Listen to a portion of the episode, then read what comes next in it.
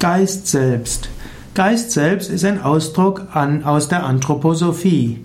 Die Anthroposophie bezeichnet als Geist selbst das höhere Selbst des Menschen. Geist selbst ist das, was den Menschen als Genius inspiriert.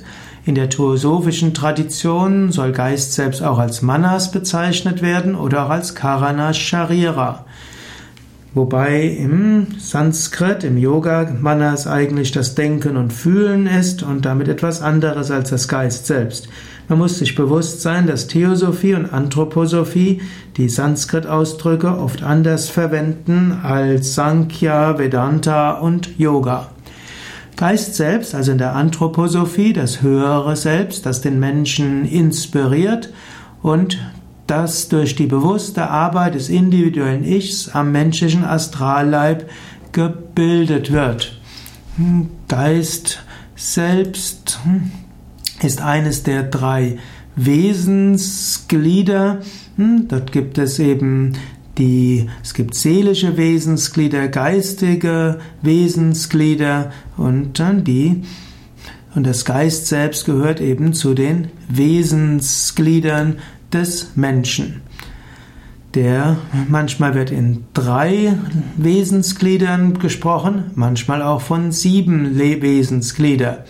Im Sinne von, ja, jeder Mensch hat vier verschiedene Aspekte seines Wesens. Da gibt es als erstes den physischen Leib. Das entspricht dann im Yoga der Hanamaya Kosha. Dann gibt es als zweites den Ätherleib, das entspricht im Yoga der Pranamaya Kosha. Als drittes gibt es den Astralleib.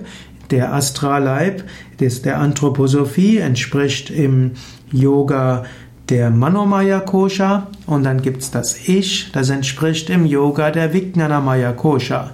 Und das sind die vier Aspekte des Menschen, die jeder Mensch hat.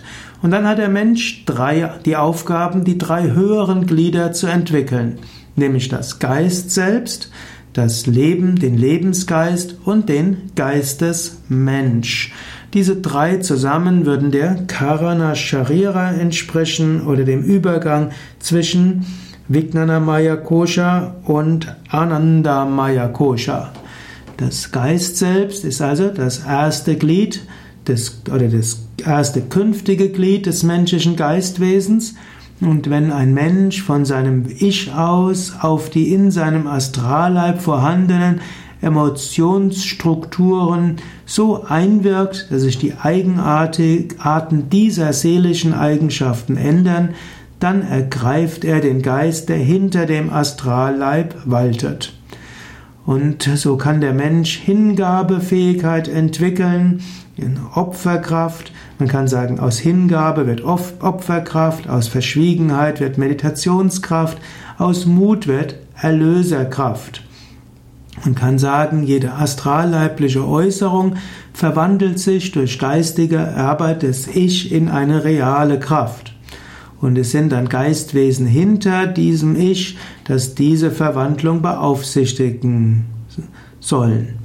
Und äh, so wird das Geist selbst eben als äh, Inspiration gesehen, das über das Ich hinausgeht. Ich habe jetzt bei den letzten Worten hm, bin ich zurück, habe ich zurückgegriffen auf gammamila.de. Okay, soweit zum Geist selbst. Im Yoga würden wir das Ganze noch etwas anders definieren. Man kann sagen, der Mensch ist Atman, das höchste Selbst, und der Atman kann sich mit verschiedenem identifizieren. Wenn er sich mit dem Körper identifiziert, dann wird, ist das ein Körper selbst. Wenn er sich mit den Emotionen identifiziert, hat er ein Emotionsselbst. Er kann sich mit den Energien identifizieren, mit dem Geist, mit dem Intellekt und so weiter. Gut, soweit zu das Konzept des Geist selbst in der Anthroposophie und auch im Yoga. Wichtig ist zu verstehen, Begrifflichkeiten ändern sich öfters und man sollte sich bewusst sein, bevor man miteinander streitet, was ist mit was gemeint. Und wenn man erstmal Übersetzungsleistungen erbringt zwischen den verschiedenen Begriffen unterschiedlicher spiritueller Traditionen, wird man feststellen, so viele Unterschiede gibt es letztlich nicht in dem, was gemeint ist, nur die Begrifflichkeiten unterscheiden sich.